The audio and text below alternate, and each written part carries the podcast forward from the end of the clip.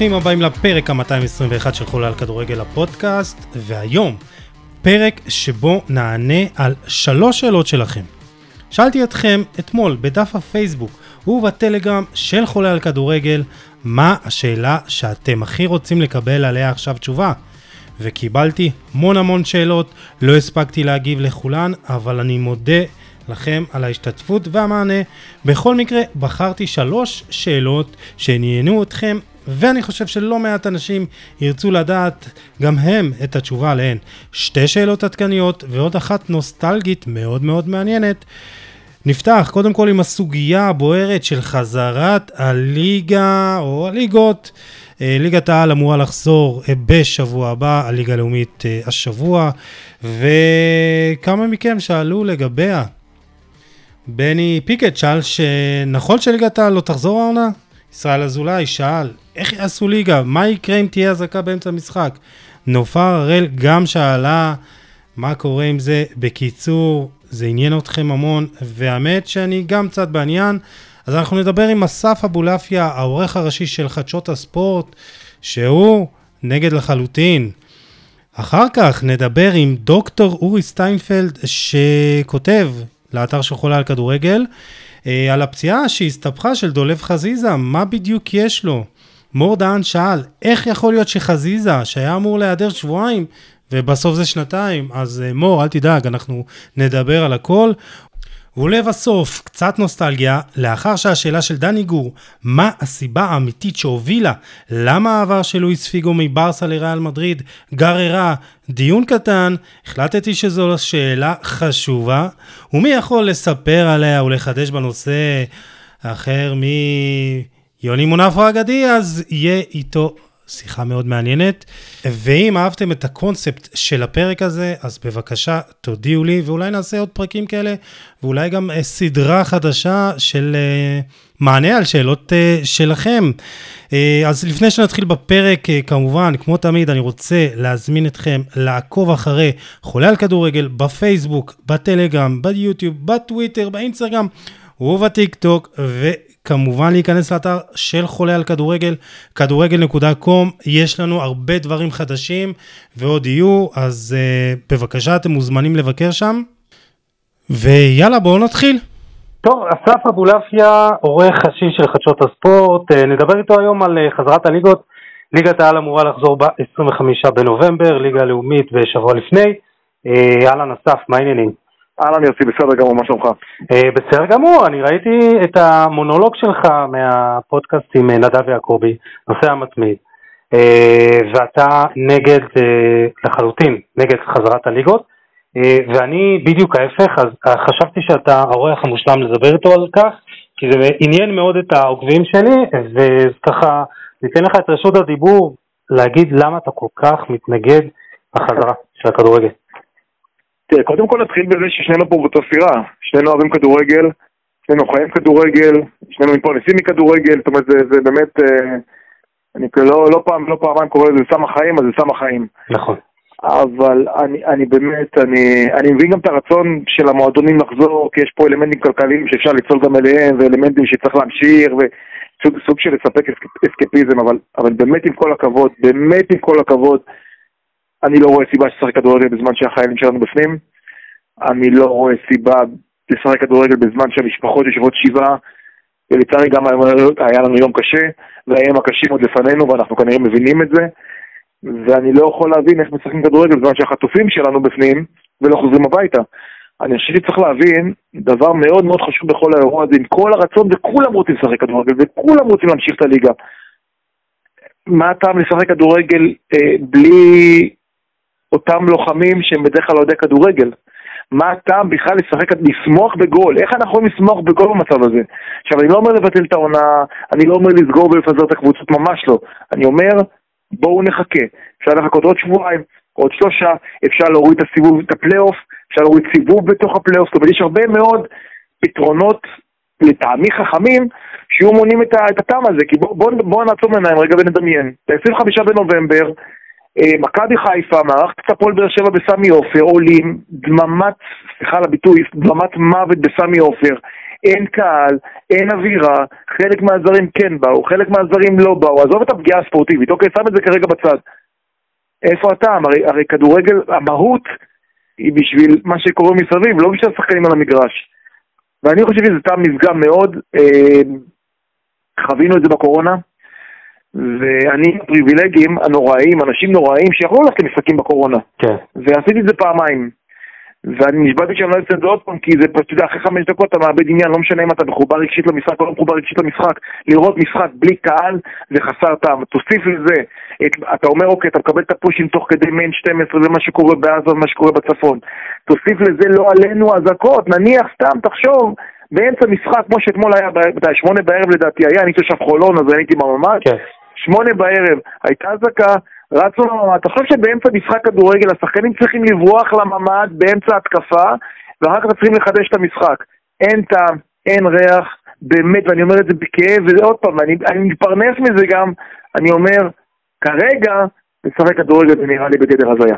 אז זהו, אז קודם כל אני חייב להגיד שכמו שאמרתי, אני לא מסכים ואני כן חושב שצריך אה, לחזור לשחק, אבל אתה צודק בדברים שלך, אתה בהחלט צודק ש- כשכביכול, אתה יודע, אה, מה הטעם לשחק כדורגל כשאנשים נלחמים על החיים שלהם בעזה, וזה כל כך נכון ואתה כל כך צודק, והייתה גם בדיוק שאלה באחד העקבים שלי שאל, טוב, מה עושים אם יש אזעקה?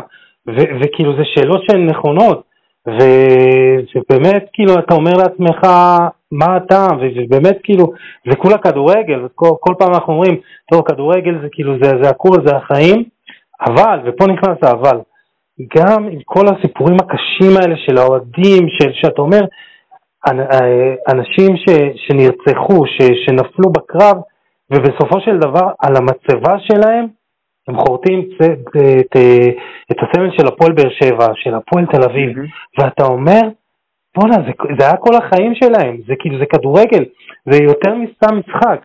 ו... אז, אז אני אומר, א', יש את הדבר הזה שהוא גם, כאילו, זה כולה כדורגל כביכול, אבל זה גם לא, לא באמת אה, כל הכדורגל, ובסופו של דבר, כן, מה, מה, מה רצית להגיד? לא, אות, אותם אנשים שאתה אומר, ש- שחרטו על המצבה שלהם, אני מסכים איתך, הם אוהדי כדורגל, אנחנו מסכימים פה, נכון? אוהדי כדורגל, ברור. מהרגע שהם ילדים, שחיו וגרו ביציע, נכון. היציעים סגורים, החברים שלהם, הרי המהות, מה שדיברתי על זה גם בפודקאסט עם נדב יעקבי, המהות, תשמע, אני, כשהתחיל האירוע הזה, אמרתי, אוקיי, אני, אני באמת, יגיע הרגע שאנחנו נחזור לשפיות, אנחנו נצליח את המלחמה המחורבנת הזאת ואנחנו נחזור לשפיות. כן. ואז אנחנו נגיע לבלומפיד או לסמי עופר או לטדי, והמועדונים יעשו טקסים לזכר הנופלים. וזה הולך להיות אירוע מצמרר, ואירוע עצום ברמה בלתי נתפסת, הרי כולנו היינו שם. עכשיו תחשוב שזה מועצם על אחת כמה וכמה, כי נניח לבית"ר ירושלים יש, אם אני לא טועה, 60 ומשהו חיילים שנפלו, נכון. ואזרחים. הפועל תל אביב למעלה מ-50, מכבי תל אביב, מספרים הזויים נכון. לגמרי לחלוטין.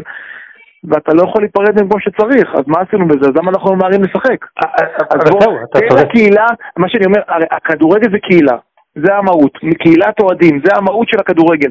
תן לקהילה את, את הרגע הזה שהם חוזרים לשחק, שמחכים לקהילה שתחזור, הרי הקהילות האלה, קח את כל אוהדי, באמת אין, אין מועדון אחד שאני לא יכול להגיד, כל הקהילה הלכו, ארזו מזון, נסעו ללוויות, אה, אה, תרמו לחיילים, עזוב את המתגייסים, אוקיי, שם אותם כרגע בצד, עשו הכל למען באמת עם ישראל. אותן קהילות רוצות לחזור לשגרה, והשגרה זה הכדורגל, אז מה שאתה אומר להם, אנחנו נשחק, אבל אתם לא תבואו. מן הסתם לא תבואו, כי זה מסוכן עכשיו, זה ברור, אבל אם זה מסוכן, זה מסוכן גם לשחקנים, אז אנחנו נחכה לכם.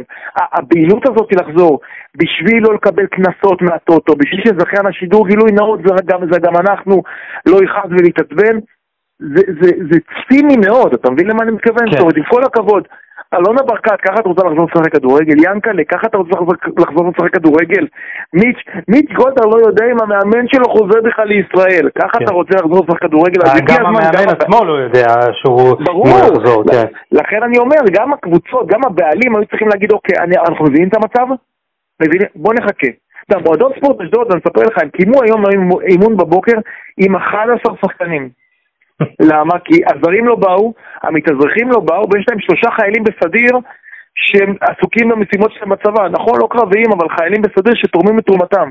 כן. איך אפשר לשחק ככה כדורגל?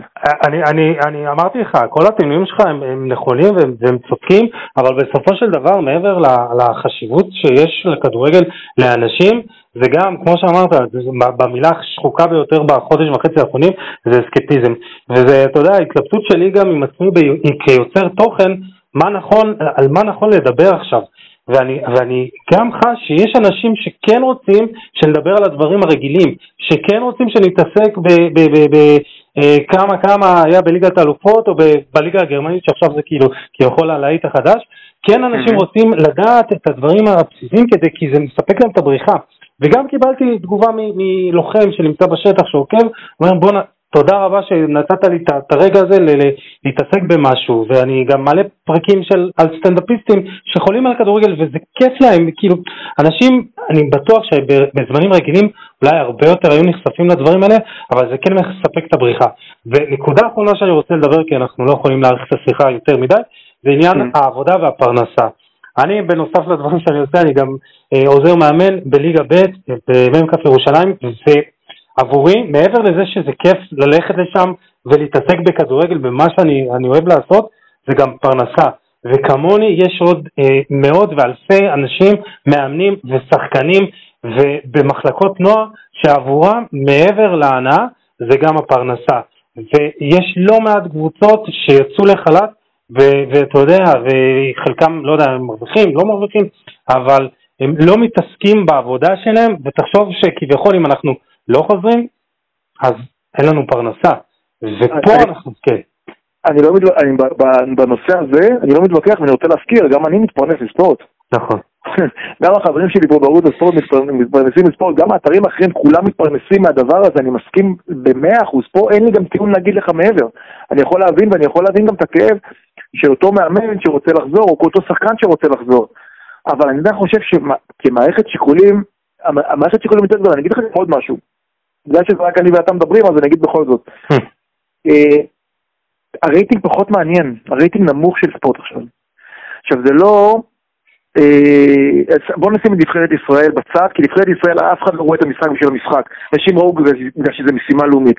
אני אומר לך את זה, זה, זה לא כל כך נחשף לציבור, אבל אני יכול לספר לך שהרייטינג של קבוצות ספורט ישראליות שמשחקות הוא נמוך מאוד. אני מבין כל חייל שאומר, עזוב אותי, אני עכשיו בעזה, יש לי אפטר, אני רוצה לראות משחק. הלב שלי יוצא לחייל הזה, באמת. אני רוצה לחבק אותו ואני יכול להבין אותו. אבל אם במכלול אני יכול להגיד לך לעם באופן כללי, הרייטינג הוא נמוך. עכשיו, זה לא שאנשים עכשיו יש משחק וכולם על המסך. זה לא קורה, וצריך לקחת גם את זה במכלול השיקולים. לא בגלל שאנחנו... אתה לא חושב שכן צריך לספק למי שכן רוצה את האסקפיזם הזה? הנה, הכנסנו את זה עוד פעם. יצא, זה יצא לנו כל הזמן. ניסינו בקורונה. זה עבד? אני חושב שלא. אני חושב שלא, כי בקורונה, עוד פעם, בקורונה, על אחת כמה בקורונה, זה קטע, כי היינו בסגר. אז לא לך לאן ללכת, את הנטפליקס סיימת, את ה-VOD סיימת, אז ראית כדורגל. הרייטינג הכי נמוך של ערוץ הספורט היה בתקופת הקורונה, אנחנו וצ'ארטון, לא משנה, אנשים פשוט לא רצו לראות משחק. כדורגל ישראלי הוא לא הכדורגל הכי טוב בעולם, אני אספר לך גם סוד. הוא לא כן. הכי איכותי בעולם, האנגלי קצת יותר מעניין והגרמני קצת יותר מעניין והאיטלקי יותר מעניין. אנחנו רואים את זה בשביל הסיפור, בשביל הקהילה, בשביל האווירה. ברגע שלקחו את זה בקורונה, אנשים אמרו, טוב, רגע, אני יכול לראות את מסי, גם בלי קהל נניח, אבל אני יכול לראות את מסי לשחק, או שאני יכול לראות את, אה, בלי לפגוע, אושר דוידה ועומר אצילי ולירוי סניה. אז בדרך כלל בחרו, מה לעשות, לראות גם אירופאי, אבל ראו פחות. לכן אני גם אומר, הבהילות הזאת לשחק, הטירוף הזה לשחק, בשביל להגיד שזה בשביל הקהל, אני באמת חושב שזה מאוד ציני, ואני חושב שזה בעיקר בשביל הקבוצות. הקבוצות רוצות, דרך אגב, זה גם חשוב, אף אחד לא רוצה שקבוצות יתפרקו פה. אה, מכבי תל אביב מסודרת, מכבי חיפה מסודרת, הפועל באר שבע מסודרת, הפועל חדרה לא מסודרת. הפועל פתח תקווה, לא יודע מה עתידה. זאת אומרת, קבוצות שהן, יש להן כוכבית של אה, נושאים כלכליים מעל הראש, הן בבעיה. Mm-hmm. אה, נחרוג לכדורסל. הפועל ירושלים, הפועל תל אביב, מכבי תל אביב מסודרות. הפועל חולון לא. הפועל גליל עליון לא. עכשיו, גם פה, פה אני נכנס ממערכת השיקולים ואני נכנס גם אליך. עכשיו, אני לא אומר, אל תשחקו, זה, אני אומר את זה בכאב, אני רוצה שישחקו. אני מת שיהיה פה כדורגל, אני מת להיות במשחק. פשוט מרגיש לי עכשיו שאנחנו רואים את הבשורות, ואת השמות, והסיפורים, והסרטונים, למי יש כוח לראות גול עכשיו? באמת למי, אבל אולי אני, א', אני חושב שזה סובייקטיבי, ואני כן חושב שעל מנת גם... לא שזה סובייקטיבי, אוי ואבוי אם היינו מסכימים כולנו, אוי ואבוי. לא, שמעתי משפט היום מאוד יפה של אה, אה, מישהי שאיבדה מישהו קרוב, אמרה שיש... שעכשיו זה זמן לאחדות, אבל זה לא אומר שזה אחידות. כלומר, אה, להיות ביחד, אבל לא mm. לחשוב אה, אותו דבר. אה, אבל כן אני חושב שזה חשוב, במיוחד לחוסן הלאומי, לחזור לשגרה ולנסות, כי בסופו של דבר אתה יכול להגיד לכולם, טוב בואו נשאר בבתים, לא נצא וכאילו נעצור את החיים. אני כן חושב שזה חשוב גם להעלאת המורל, לשדר באמת. לא עסקים כרגיל, כי זה לא יהיה, כן? אבל כן לנסות לחזור לשגרה. אני יכול לשאול אותך שאלה? בטח. ראית משחק, אתה יודע, 90 דקות מההתחלה עד הסוף, מאז מה שהתחיל האירוע הזה? אני שואל באמת. אני חולה על כדורגל, כן. אז, אז, אז אני חולה כנראה כמעט כמוך. ראיתי את המשחק של הנבחרת, מההתחלה עד הסוף זה המשחק היחידי שאני ראיתי. היה לי קשה מאוד. ישבתי לראות את הקלאסיקו והיה לי קשה. ישבתי לראות, אה, אה, אני לא זוכר, זה משחק בפרמייר ליג והיה לי קשה, היה לי קשה, לי. זאת אומרת, ראיתי את זה, ואחרי חמש דקות, שבע דקות, עשר דקות, איבדתי ריכוז, רצו לי הכתומים מצד ימין, ואוטומטי האצבעות מזבזבות ל-12. זה גם, אגב, חוסר אחידות. זאת אומרת, מאוד קשה לראות ספורט, אני מאוד אוהב כדורסל, קשה, משחק של מכבי תל אביב ביורו, לי קשה לראות. משחק של הפועל תל אביב, קבוצה שיטות קרובה לליבי. היה לי קשה לי לראות, וזה גם אה, במכלול השיקולים לפחות שלי. הלוואי שאני איתי, הלוואי שבשבת הבאה נפתח כולנו, ונתלהב, ונראה, ונשמח, ואפילו נקפוץ בגול עם הלוואי. אני קצת סקפטי שזה יקרה. אולי נבחרת תרים אותנו, מה אני אגיד לך, הלוואי. אה, אנחנו צריכים לעשות תשע מתשע כדי שזה יקרה, אבל... אה, גם שש מתשע אנחנו יכולים, אבל כבר נמאס לחשב מה אנחנו צריכים, כמה מעט אנחנו צריכים לעשות בשביל לעלות, זה כבר בלתי נסבל. שיעשו תשע מתשע, נראה אותם. יאללה, אני, אני אומר. בקיצור, אה, אה, שאלה אחרונה, אה, אנחנו נראה ליגת העל בשבוע הבא?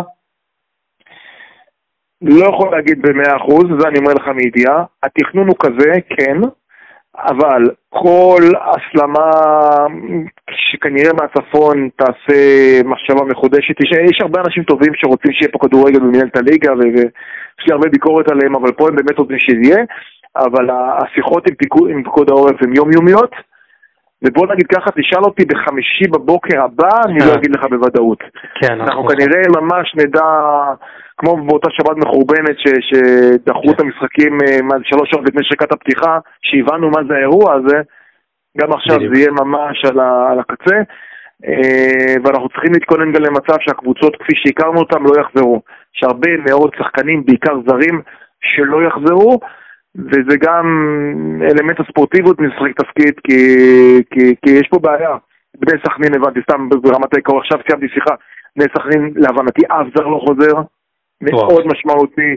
אה, הפועל תל אביב מחכה לרודריגז שעדיין לא חזר, מכבי תל אביב לא יודעת אם הזרים שלה יחזרו, קורנו כרגע לא רוצה לחזור, זאת אומרת, הולך להיות רישאפל של כל האירוע הזה, אבל אה, בוא נקח, ירבבו לנו את החיים, ירבבו לנו גם, גם, גם את הכדורגל. אה, טוב, אם חשבנו שמכבי תל אביב תלך, אה, תשייט לאליפות, אז כנראה שזה הולך גם להשתנות. לא יודע, לא יודע. הכל יכול להיות. אה, נקווה לטוב, אני חושב שאנחנו חיים בתקופה שאי אפשר לתכנן לטווח ארוך, אז פשוט נעבור יום יום ונגיד תודה. מדויק, מדויק, מדויק, ותאמין לי, אין דבר שאני רוצה יותר שנחזור ליציאה, תאמין, אני מחכה לזה, מתפלל לזה, שנחזור פה לשגרה. אני גם מאוד מקווה, אסף אבולעפיה, העורך ראשי של חדשות הספורט, תודה רבה.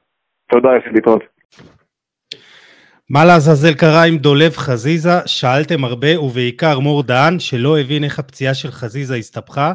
אז uh, קצת uh, סדר, שלשום חזיזה עבר uh, ניתוח uh, בגיד אכילס, uh, מה שאמור לפתור את הבעיה, ממנה סבל, ולפי הפרסומים הוא אמור להיעדר כחודש וחצי, ובמכבי חיפה באמת יקוו שזה מה שיקרה.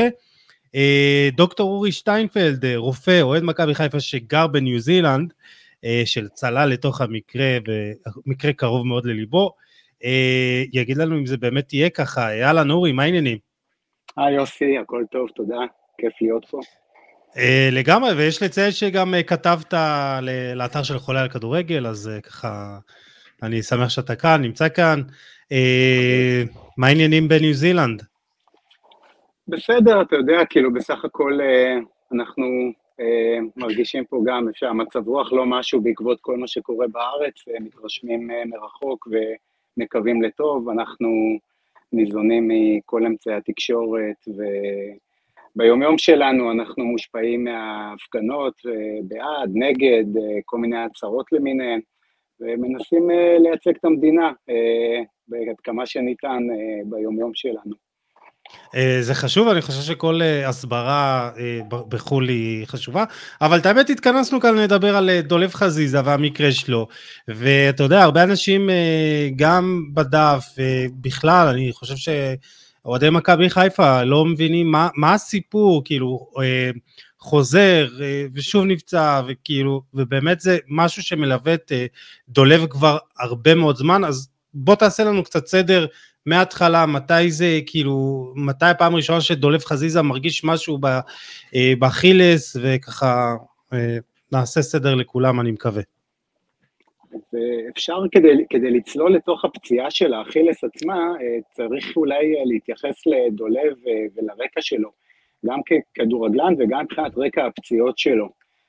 דולב, אנחנו יודעים שבעברו היה לו קרע בצולבת של הברך, אה, הוא השתקם מזה בצורה מדהימה, אה, ולאחר מכן, בעונה החולפת, העונה שעברה, הוא עשה פציעה של ה hamstring בתחילת אה, העונה, קצת אחרי, או במהלך ליגת האלופות, שזו פציעת עומס, וכשהוא חזר לפעילות, אז בתחילת הפלייאוף, בתחילת משחקי הפלייאוף, הוא התחיל להרגיש כאבים, מיחושים, בזמן, אה, בזמן המשחקים, אה, באזור העקב של הרגל, אה, והכאבים האלה הלכו והגבילו, הלכו והשפיעו על התפקוד שלו, אבל דולב, כמו שאנחנו מכירים אותו, הוא, הוא פייטר, הוא ניסה לשחק ולתרום את החלק שלו למרות הפציעה, ואפשר להגיד שהניסיון הזה איפשהו יצר מצב מתמשך שאנחנו מקווים שיסתיים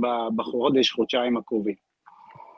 ו- וזה משהו, אה, פציעות אה, בגיד אכילס הן פציעות שלא בהכרח אנחנו אה, ממהרים ללכת לאופציה הניתוחית, וגם בגלל הסיבוכים, אתה יודע, הניתוחים השונים, יש גם כמה סוגים של ניתוחים, אבל אה, מעדיפים קודם אה, לנצל או למצות את האופציה הטיפולית, השמרנית של הפיזיותרפיה, אז אה, למה, למה זה בעצם?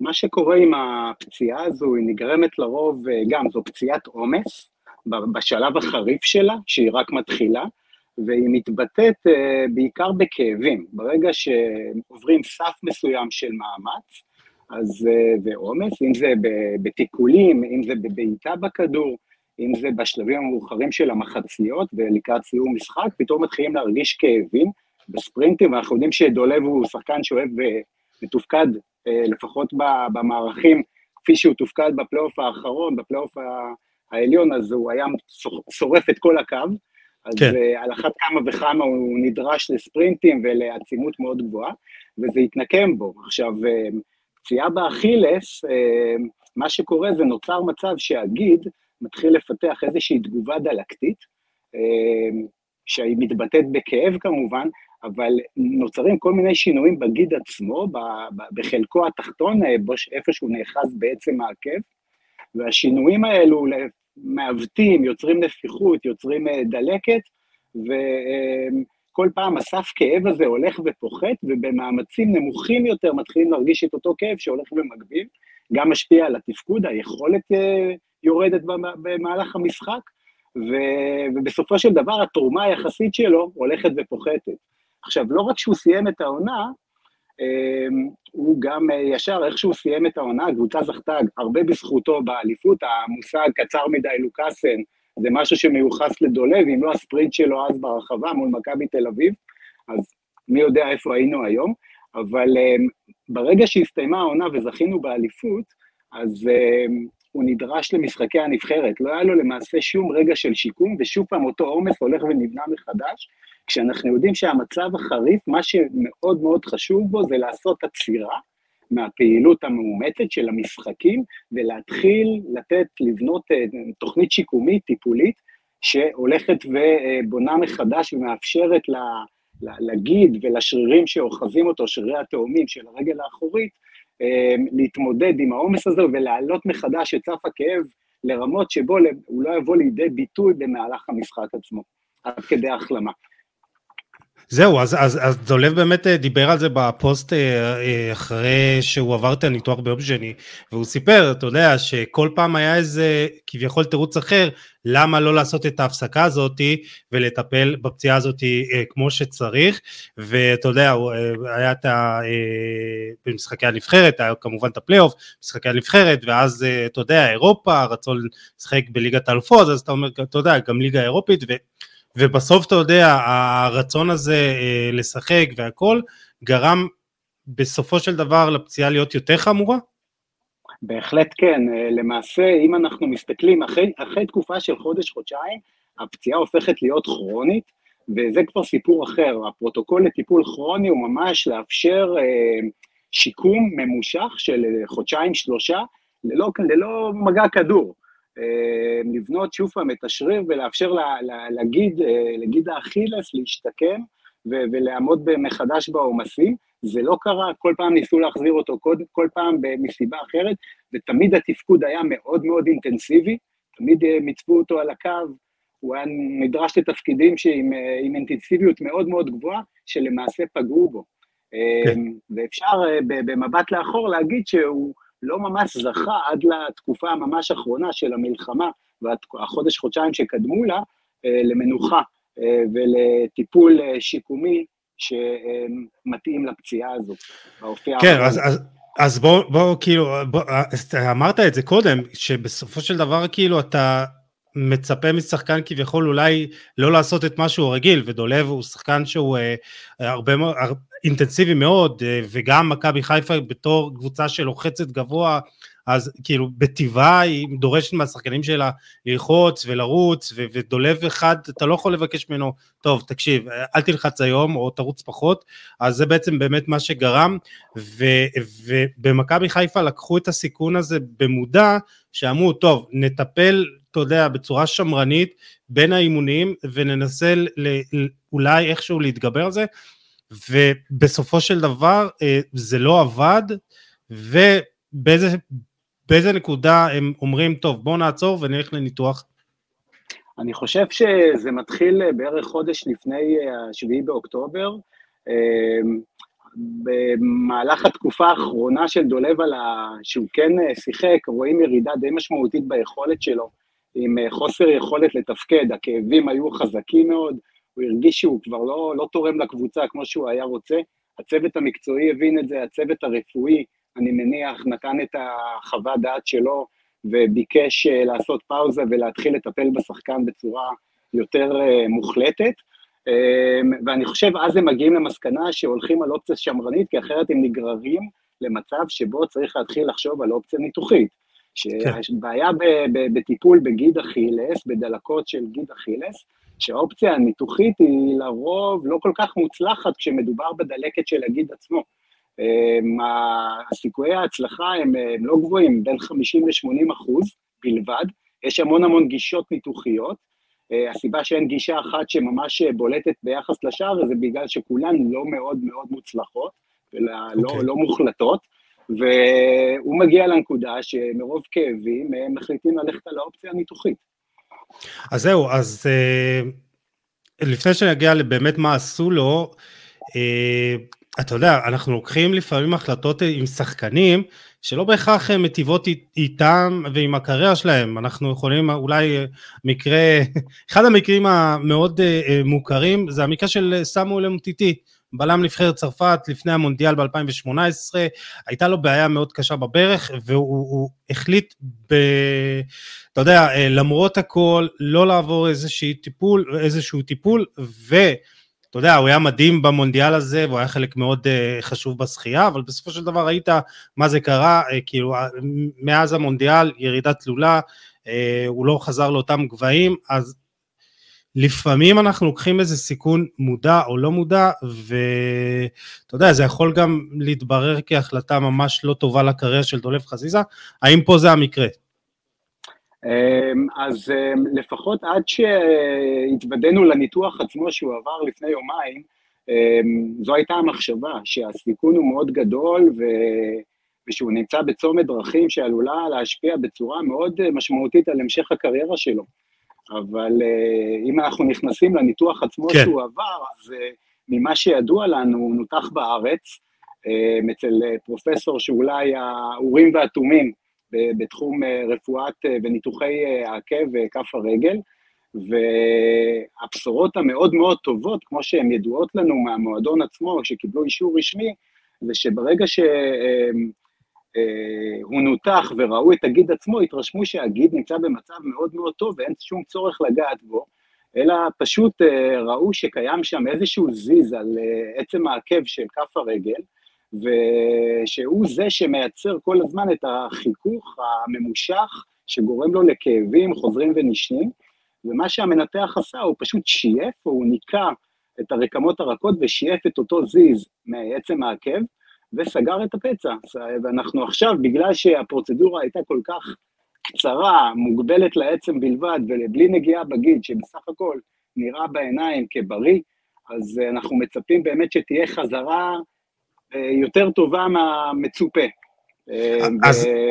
אז בואו נגיד ככה, אה, במקרה הפחות טוב, זה היה מדובר כאילו על לסיים את העונה, נכון? כאילו זה היה החשש. כן, היה חשש. במקרה הטוב אתה אומר, כאילו, כן. אז, אז בוא נגיד שאם היינו שופטים את זה לחומרה, אם באמת הייתה דלקת של הגיד עצמו, והגיד היה מעורב, והיה צורך לגעת בגיד, והכוונה בלגעת זה לחתוך אותו, לנקות אותו, לקלף את החלקים הפתולוגיים, החולים, ולאחות אותו מחדש בעזרת תפירה, אם זה היה המצב, אז אנחנו מדברים על החלמה שהיא לעיתים ממושכת כמו קרע מלא של האכילס, וגם אז לא מובטחת חזרה למגרשים. המון המון שחקנים, בעיקר כדורגלנים, מתקשים מאוד לחזור. זהו, שאפרופו אכילס, עכשיו נזכרתי עם זלטן איבראימוביץ' עבר משהו באכילס, נכון? אני לא, אני לא יודע להגיד לך. זהו, אז, אז, אז זהו, שכבר, אתה יודע, דיברנו על זה ופתאום כזה עלה לי, אז יכול להיות שהוא גם אה, אה, בן אדם מכונה, כן, הוא אה, השתקם מצולבת בגיל 36, אבל אה, בוא נעבור כאילו באמת אה, לחדשות הטובות אה, ובאמת האופטימיות. במכבי חיפה מדברים על חודש וחצי, זה משהו שבאמת אה, אפשר אה, אה, להסתמך עליו? כן, אני חושב שזו תחזית ריאלית, לפחות אה, לחזור אה, ולהתייצב לאיזושהי תוכנית שיקומית, לאימונים, לאו דווקא לחזור למשחק, ליכולת אה, של משחק מלא ולעומסים של משחק, אבל בהחלט כבר להתאמן עם הסגל ובהדרגה לחזור ולגעת בכדור ולהסתגל לדרגת העצימות שמצופה ממנו. וככה, מתי נראה אותו על המגרשים, הערכה שלך, אם הכל הולך כמו שצריך? אמ, אם באמת הכל אה, מסתדר כמו שצריך, אני מעריך שזה עניין של אה, חודשיים-שלושה. חודשיים שלושה. טוב, אז, אז לפחות, אה, טוב, בוא נקווה שהליגה תחזור, אתה יודע, כאילו אי אפשר לדעת, היא אמורה לחזור בשבוע הבא, וגם בפרק הזה דיברנו על, על הנושא הזה, אם באמת הליגה תחזור או לא, ובאמת אי אפשר לדעת במצב הזה. אה, אולי נקודה אחרונה, אה, מה יעזור לדולב חזיזה להשתקם בצורה בריאה? אה, זה הרבה, זה גם שיקום נכון, אבל גם התאוששות, שמירה על תזונה נכונה, שינה, הרבה מים ודברים כאלה, נכון? חד משמעית, כן, המעטפת הטיפולית מאוד מאוד חשובה בתהליך השיקומי, גם ה-state of mind, הצורה, ה mindset שלך כשחקן, היכולת שלך אה, אה, לאפשר לבטוח בצוות, לקחת סיכונים, לסמוך על, ה, על תוכנית האימון, וכמובן לייצר מבחינתך את המחויבות באורח חיים בריא, תזונה נכונה, הידרציה טובה ושינה מספקת. אז זהו, אז אה, כמו שאמרת בהתחלה, דולב חזיזה אה, עבר פציעה קשה, אולי אחת הפציעות הקשות של כדורגלן, קרע ברצועה צולבת בברך, וגם קרע ב hamstring.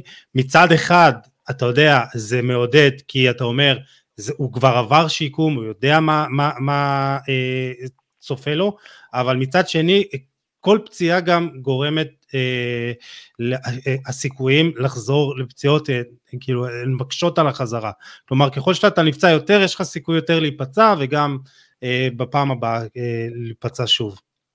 נכון מאוד, אה, כן, כל פציעה למעשה היא, זה כמו איזשהו נזק מצטבר לגוף, שמוציא כן. את הגוף מאיזון, צריך ללמוד מחדש את ה... לרוץ, אה, להאיץ, וכמובן לבעוט ולטפל בכדור, זה, זה תורה שלמה, וזה משהו שלכל שחקן יש את הכישרון ואת היכולת אה, להתקדם ולפצות על, ה, על החוסרים והמגבלות בצורה אינדיבידואלית מאוד. אני מקווה ומאמין שדולב עם הטוטליות שלו ולאור ההתאוששות הטובה שלו מפציעות בעבר, גם את זה הוא יצלח. אה, בדיוק, ואתה יודע, מזל שהוא נמצא במערכת כמו מכבי חיפה, עם גם אה, צוות אה, מקצועי ורפואי, דרור שמשון, אורי הראל, ובאמת גם צוות רפואי מדהים, ואני חושב שאתה יודע, ביחד עם הכל, הערכה שלך של חודשיים שלושה, אנחנו נראה אותו, אני מקווה שנראה אותו ועוד הרבה שחקנים אחרים על המגרשים, אני מקווה שיהיה, אתה יודע, נסיים ככה בנימה אופטימית זו, שנחזור ונראה גם את דולב חזיזה ונראה את כולם על המגרשים בישראל, וננסה לחזור לאיזושהי שגרה גם בכדורגל. אמן אמן, אה, כולי תקווה, אני מצטרף למילים שלך. אה, אמן. אורי שטיינפלד מניו זילנד, תודה רבה. תודה רבה. אני לא חושב שיש מישהו יותר מתאים מיוני מונפו לענות על השאלה של דני גור, מה הסיבה האמיתית שהובילה למעבר של לואיס פיגו מברסה לריאל מדריד? יוני, אוהד ריאל, גר בברצלונה, וגם חובב מושבע של סרטים וסדרות תעודה על כדורגל, והוא בטח היה את הסרט על פיגו כמה פעמים, אז uh, יוני, מה העניינים? שלומי טוב, מודאג עם המצב בישראל, אה, דיברנו על זה לפני קצת, אבל אה, באנו לדבר על כדורגל, אז נתרכז בכדורגל. איזה סיפור זה לואיס פיגו, אה יוסי? כן, אז בדרך כלל אנחנו לא מדברים על נוסטלגיה, אבל במסגרת הפרק המיוחד הזה אמרתי שנדבר על דברים עדכניים וזה משהו נוסטלגי אחד, אז uh, ככה זה גרר דיון, השאלה של דני גררה uh, דיון, uh, וגם אנשים זה לא כל כך היה ברור להם למה הוא עבר פיגו ואיך זה קרה בדיוק, ו... אתה יודע, אתה בתור גם אוהד ריאל וגם אחד שבאמת רואה המון סדרות תעודה לכדורגל, אה, אתה יודע, אין מתאים ממך, בקיצור. השאלה היא שאלה קלה, התשובה היא לא תשובה פשוטה, אבל התשובה אה, קשורה, לה, אני, אני אנסה לענות בצורה ישירה. המעבר של לואיס פיגו היה סוג של הבטחת בחירות של אה, פלורנטינו פרז, אה, בתור אה, מסע הבחירות שלו, פעם הראשונה שנבחר אף אחד לא ידע מי זה פלורנטינו פרז, ידעו שהוא איש עסקים, הוא לא היה בכלל קשור לכדורגל. והוא. כן. אה, הציג פרויקט גלקטיקוס, שאנחנו מכירים אותו היום בתור משהו מוחשי, אבל אז היה חלום, הוא לא היה משהו מוחשי, ובתור מסע הבחירות שלו, הוא פשוט אה, הבטיח לאוהדי ריאל מדריד, שהוא יצליח להחתים את ניס פיגו. אף אחד לא לקח את זה ברצינות, אף אחד לא נתן לזה סיכוי, אבל מאחורי הקלעים נכנסו שתי אנשים שבגדול הם הגורמים הגדולים לבכלל, שבכלל היה איזשהו סוג של ניסיון ומשא ומתן. עכשיו יש שתי דברים על לואיס פיגו שצריך לדעת, אחת ברצלונה לא נתנה לו את החוזים לאורך השנים כאחד השחקנים המובילים בסגל, כלומר פיגו הרגיש ברצלונה בתור שחקן שהוא לא מקבל מספיק שכר ולא מקבל מספיק הערכה. וזה משהו שלפני העידן של לפורטה היה מאוד מאוד מושרש שאתה אומר המועדון הוא מעל כולם, לפעמים הם לא ידעו להחזיק שחקנים, סתם דוגמה רונלדו השמן, אה, רומנדו ברזילאי, סליחה, עזב את ברצלונה אחרי שנה, רומריו שנה שנתיים עזב, מועדון, מרדונה שנה שנתיים ועזב, המועדון ידע להביא כוכבים גדולים, לא תמיד בהיסטוריה שלו ידע לשמור עליהם. זה בתור הערות אגב. רצית לספר קצת על הסיפור של פיגו בתור רקע ל... לאיטליה, מה שקרה לו באיטליה. כן, אז, אז בואו ככה אה, נעשה קצת אחורה, אה, נעבור אחורה, ב-95 הוא גם, אני, אני בתחקיר על הנושא הזה לא ידעתי שהוא היה, הוא כבר חתם בשתי קבוצות באיטליה, ביובנטוס ובפארמה, וכתוצאה מכך הוא ספג עונש השעיה לחתום בקבוצות באיטליה למשך שנתיים, ומלבד ברצלונה, מנצ'סטר סיטי גם הייתה קרובה להחתים אותו, אבל גם היה שם, הוא לא היה יכול לעבור אליה באותה תקופה אה, מבחינת החוקים, והוא הגיע לברצלונה ביולי 95 מספורטינג, אה, אחרי שברסה משלמת עליו 2.5 מיליון, ושאלתי אותך גם לפני הפרק, אולי אה, העניין הזה עם החתימה בשתי קבוצות שונות באותו רגע, אולי שם מתחיל כאילו הקטע הזה שבן אדם לא הכי מחויב, בוא נגיד ככה. זה לא עניין של לא מחויב, זה כן, קודם כל כן, יש לי יופי, אנחנו נגיע רגע לרגע החתימה ונייחס את זה אה, לנושא הזה. אבל מה שפלורנטינו פרס עשה, הדבר הראשון, הוא לגייס שני אנשים שיעבדו עבורו כדי לנסות לשכנע את uh, פיגו. אחד מהם היה חוסה וייגה, שזה הסוכן, החוגר מנדס של תקופתו, הסוכן שליווה את פיגו, ואחראי בין היתר למסע הלחצים הכבד שהפעיל עליו ועל אשתו, כי פיגו בהתחלה פסל את האפשרות הזאת.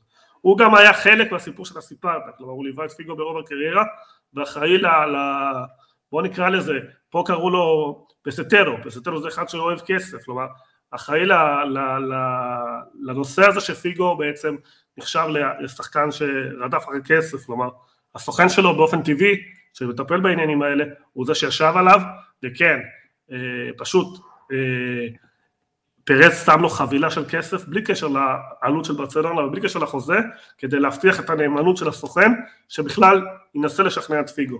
השני היה אה, פוטרי, השחקן העבר שהיה מאוד מאוד מעורב. גם פרס נתן לו איזשהו סכום של כסף, הבטיח לו הר של כסף. ואם אתה רוצה לגעת באנשים המפתח אתה צריך לגעת בשני האנשים האלה. כי אלה האנשים הקרובים לפיגו שהפעילו עליו חצים כבדים מאוד מאוד מאוד לשכנע אותו לשים את המעבר. עכשיו צריך להבין, לואיס פיגו של זמנו זה כמו היום, אה, לא רוצה להגיד אמפה ואלנד, אבל מאוד מאוד קרוב לרמה הזאת, הוא היה בלון דה אור, שחקן השנה בעולם, הוא היה שחקן של אה, דו ספרתי כל עונה, הקהל היה חולה עליו, היו שרים לו, או פיגו, פיגו, באצטדיון היה רוקד, כן, אז, אז, אז בואו נגיד, נגיד את המספרים, בחמש עונות בברצלונה, הוא כובש 45 שערים, 69 בישולים, מלך בישולים ב, ב, בספרד, 249 ב-249 הופעות, יש לו שתי אליפויות, שני גביעים, גביע מחזיקות, אתה אומר, הקהל מאוד אהב אותו, היה אחד השחקנים הטובים בעולם, באמת כאילו, כוכב ענק. הוא היה יכול להיות uh, אגדת מועדון בברצלונה, ועדיין אתה אומר שזה לא הספיק לו, ואני מתחבר לסרט בנטפליקס, שזה היה חסר לו הערכה הזאת. והזכרת גם את עניין הכוכבות, אני חושב שהוא אחד השחקנים אולי הראשונים שבעידן ה... אתה יודע, של... הוא לא רק כוכב גדול, אה, כדורגל, הוא גם כוכב מחוץ למגרש. אמת, אמרת עכשיו... נגענו בכל הנקודות החשובות כדי להגיע לרגעי האמת. אנשי המפתח, פלורנטינו פרט, שעדיין הוא לא הנשיא, הוא רק יש לו חלום על גלקטיקוס, כמו שאמרת, הכוכב הראשון, שתי הסוכנים, או סוכן ואיש אה, מתווך נקרא לו פוטרה, והסוכן אה, של פיגו הזה, וגם הם גייסו את אשתו של פיגו, שגם היא תפעיל לחצים, והם ניצלו את החוסר ערנות של ברצלונה, את השאפתנות של ריאל, את הפרויקט הגדול של ריאל מדריד, אה, שהיה אז חלום, אף אחד בכלל לא דיבר על זה, ריאל מדריד לפני פלורנטינו פרז היה מועדון בחובות, בעיות כלכליות, ב-98 סיימו את הליגה, נכון שזכו בליגת אלופות מקום חמישי, מועדון שלא היה בתקופת טובות, עם, עם, עם נקרא לזה עם נשיאים לא פחות גרועים מהנשיאים האחרונים שהקדימו את לפורטה, לא ברמה כל כך גרועה, אבל היו נשיאים לא טובים לריאל מדריד, ולכל הוואקום הזה, תבין איזה משמעות, לואיס ויגו הפך להיות הכוכב הראשי של כל הדמויות פה באמצע, שהפך בעצם את כל הכדורגל. אתה שאלת אותי על ההשלכות של המעבר הזה. אז בסופו אז של דבר... לפני כן, אז עוד לפני כן, רק יוני, כן. אה, ומדובר על זה גם בסרט, ואני לא עושה ספוילרים, למרות שכולם יודעים את השורה התחתונה, אבל אה, פיגו בעצמו אמר למצלמות שהוא לא יעבור, שהוא נשאר בברצלונה. ואז כאילו זה עניין של ימים כאלה, עד שפשוט הוא עבר לריאל מדריד. הנושא הזה היה בחדשות, כי הרי פרז אמר, הבטיח את זה בתור איזה שינוי בחירות שלו. וזה היה הרבה זמן באוויר, אבל פיגו, דיברת על האופי שלו, היסס לקבל את ההבטחה, לא רצה לקבל את ההחלטה הזאת, והלחץ גבר וגבר וגבר, וברצלונה, הנשיאים של ברצלונה וההנהלה של ברצלונה לא הצליחו בזמן לטפל בבעיה, הם חשבו שפיגו אצלהם בכיס גם בגלל ההצהרות האלה, והם לא ידעו את כמות הלחצים שמופעלים עליו. ברגע שגם אשתו של פיגו אה, הצטרפה לפרז, לסוכן ולפוטרס שהיה מאוד משמעותי ולכולם היה אינטרס גדול מאוד כי היה פה הרבה מאוד כסף כולם קיבלו פה כסף מהמעבר הזה, לא רק השחקן. ברגע שהיה אינטרס כל כך מובהק, הם ישבו עליו בבית מלון, כמו שרואים את זה בסרט, הופעלו עליו לחצים, ובאיזשהו מקום אה, פיגו אה, נשבר, חתם על החוזה, אחר כך אומרים שהוא ניסה לבטל, כמו שהוא עשה את זה באיטליה, והאם זה משהו בפזיזות של פיגו, או באופי של פיגו, שזה, או, או גם בסרט דרך אגב, לא עוד תשובה חד משמעית. כלומר, כן. נגענו בכל הנקודות שהובילו להחלטה, אבל הסרט נותן מקום לפרשנות. אה, ובסופו של דבר... ומה הפרשנות שלך?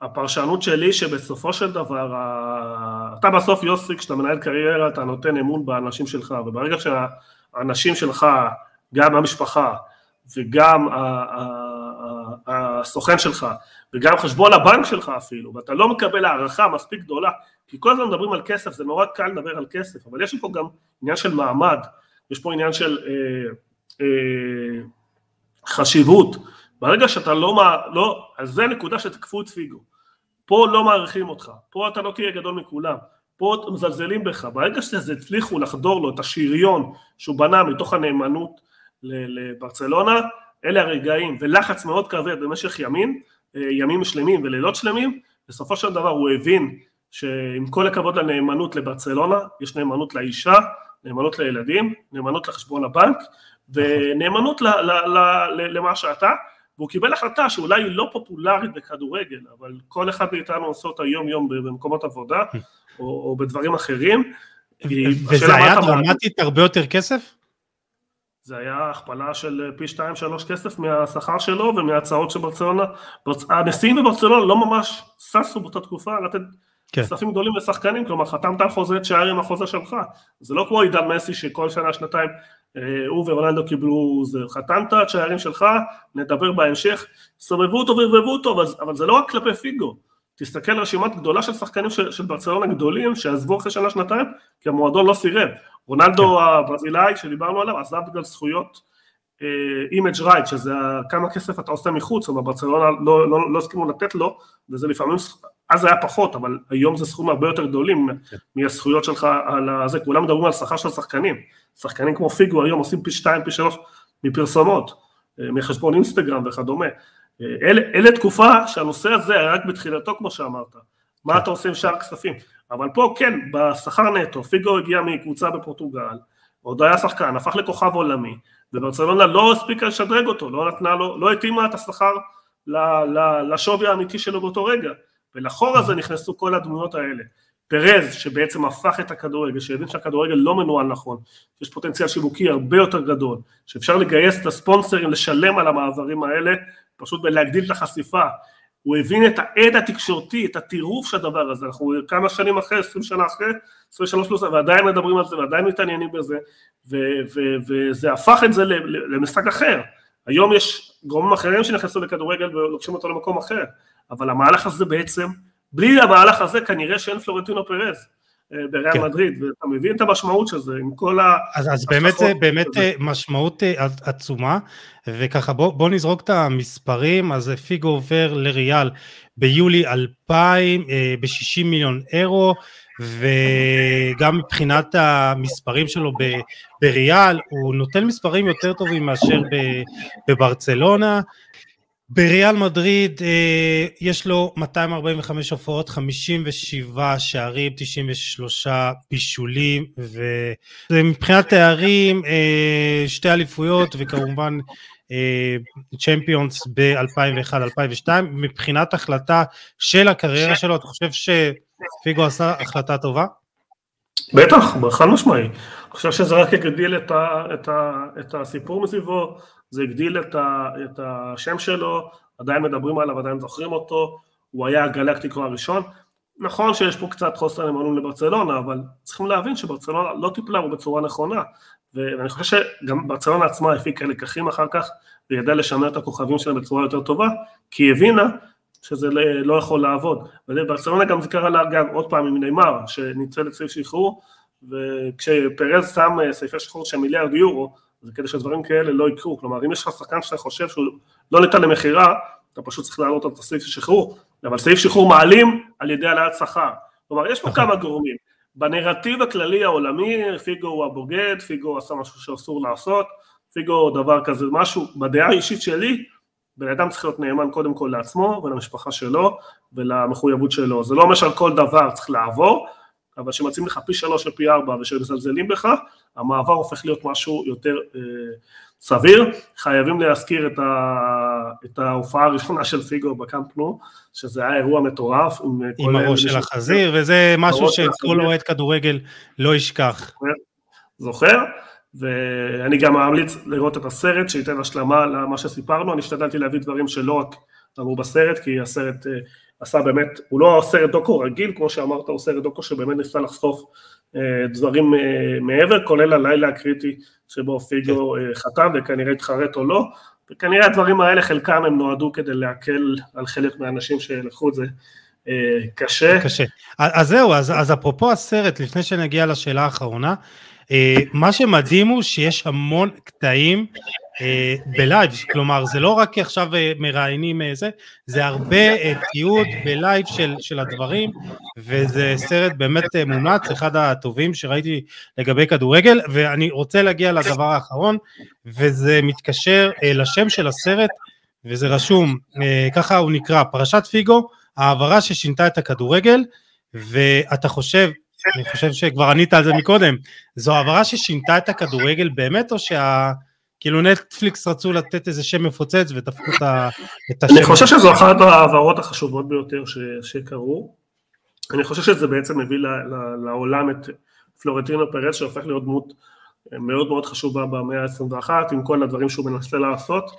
בשנים האחרונות אולי טיפה עם הניסיון ההפיכה עם הסופר ליג פחות הצליח לו, אבל בטח שהמורשת כן. שלו היא תדובר.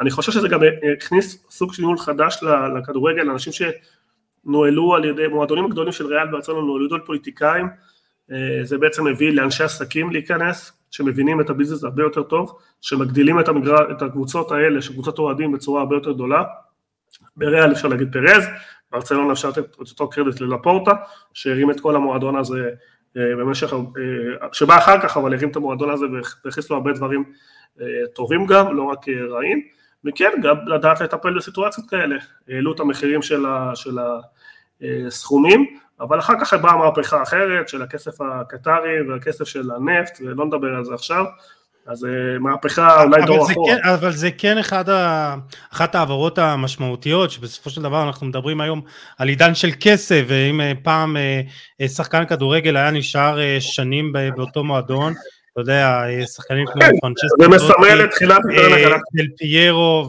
וריין גיקס וכאלה, אז אתה רואה שאתה יודע, זה אחת העברות של, טוב, הכסף מדבר, ולא בהכרח הרגש והמקום שאתה אה, גדל בו או צומח בו. אה, כן, אבל צריך להבין שהכסף הזה הוחזר על ידי אה, ספונסרים, והיה, היגיון מאחורי העברה, כן. מה שאחר כך איבד קצת מההיגיון, כי הכסף ממומן על ידי אה, פשוט ענפים אחרים, כלומר על ידי גז, אה, מגזרים השונים, סליחה.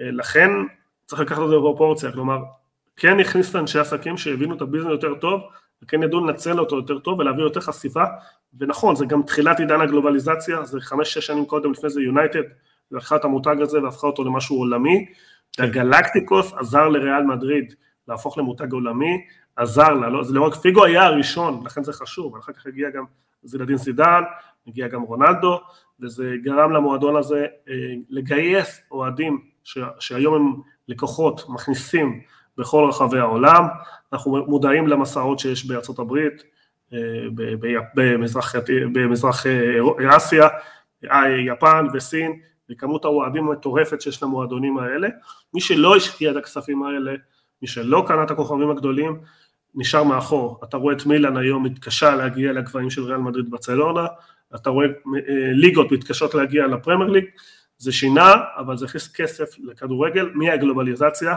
וכמובן מהפרסום של חברות מסחריות. אז אה, שורה תחתונה, זו העברה שכן שינתה את הכדורגל. חלקי, בטח, היא גם, אמרתי לך, היא השפיעה גם על הרבה מאוד אנשים, לא רק על, ה, על הזה, ואני חושב שחלק מהסוכנים הגדולים לקחו השראה, כמו מנדש ואחרים ש, שבאו אחרי ויגה אה, ופוטרה, שעשו פה את המכה שלהם והשקיעו בזה הרבה זמן כדי להרוויח קצת כסף, אבל היום אנחנו רואים ויודעים כמה סוכנים אה, חשובים, כלומר זה השפיע גם על, כן. על ריאל מדריד, גם על שוק ההעברות, גם על שוק הסוכנים, גם על החוזים של השחקנים, ופשוט אחר כך בא, בשנים האחרונות אנחנו יודעים למהפכה אחרת, אבל זה כבר לא לפרק הזה. בהחלט. Uh, טוב, אז אני מקווה שדני גור, ענינו על השאלה שלך ועל uh, כל הסוגיות שעלו אחרי זה מתוך השאלה שלך. Uh, יוני מונפו, תודה רבה. בכיף יוסי, תענו כמו תמיד. לגמרי. טוב, אז זה הפרק, ואני מאוד מקווה שאהבתם את הקונספט. אתם כמובן מוזמנים אה, לשלוח פידבק, אה, ובאמת בפרקים כאלה חדשים, אז מאוד חשוב לי לדעת מה, מה חשבתם, ואני מאוד מקווה שהתשובות של השאלות אה, סיפקו אתכם, ואנחנו אה, ניפרד, ניפגש בפרק הבא עם עוד תוכן מעניין ואיכותי, וכמו תמיד אה, בפרקים האחרונים, נסיים עם עם ישראל חי.